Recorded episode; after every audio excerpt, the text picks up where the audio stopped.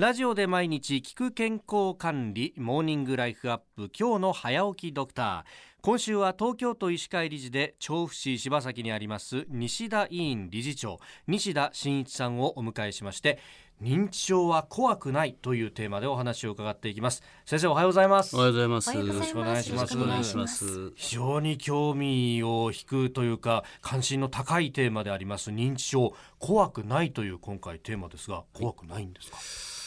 えー、っと認知症はやはり誰にでも起きうる、まあ、状況なので、はい、怖がっていてもしょうがないというかですね。うーん、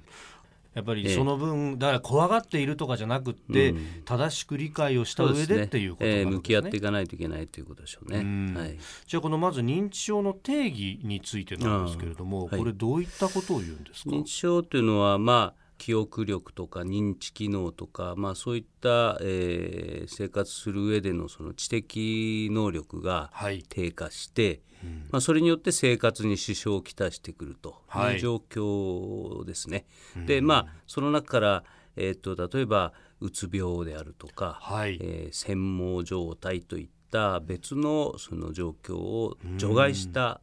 病状と、はい、決して認知症というのは病名ではございませんので、えええええー、認知機能が低下して生活に支障をきたしている状態というふうに捉えていただきたいと思います。うん、はい、あの専門っていうのはそれそのもの聞いたことがない人もいるかもしれないんですが、えー、そうですね、はい、専門というのはですね、いろいろその、えー、精神的ストレスであったり身体的ストレスであったりが、はい、えー、きっかけとなってですね、うん、一時的に、えー、精神症状が悪化するといったような状況なので、うん、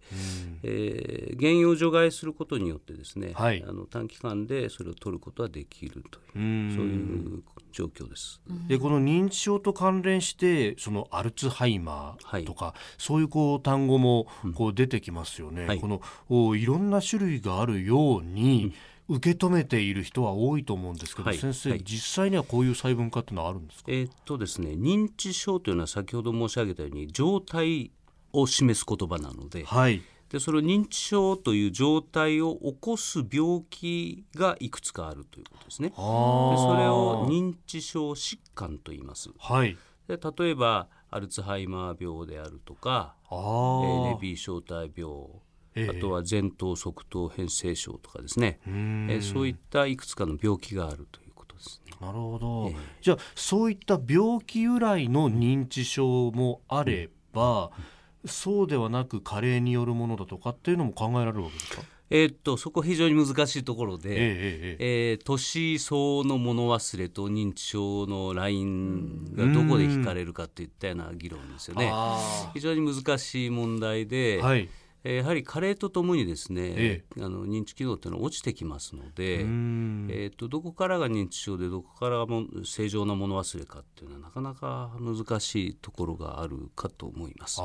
えー、もうきゅうじゅっさい以上を越してくるとですね、かなり効率に、はい、えー、認知機能が低下しておりますので、はい、えーそうか、それをこう、えー、切り分けるのが非常に難しい、はいはい、と思いますね。はい、さあ認知症、まあ、あの付き合っていく上で、えー、周りの支えというのも大事だと思います。一番大切なことというと、はい、あのまあ、認知症というのはなかなか治療することができない、うん、あ中にはですね、はい、脳神経外科的な手術で治すことができる認知症の場合もあるんです。た例えばね、はい、脳腫瘍があって、その腫瘍が正常な脳をこう圧迫して認知機能が低下しているというような場合は、腫瘍を除去することで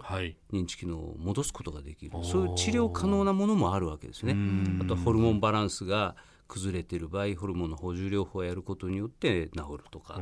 ビタミンをあの補充することによって治るというのがあるんですけども、うん、脳の変性疾患ですね、はい、アルツハイマーとかレビーとかそういったものについては、うん、なかなかこう決定的な治療法がないのが現状です。今週いっしゅうかんは認知症についての正しい理解というところを目標にして、えー、西田委員理事長の西田真一さんにいろいろ教えていただこうと思います。うん、先生、明日もよろしくお願いします。よろしくお願いいたします。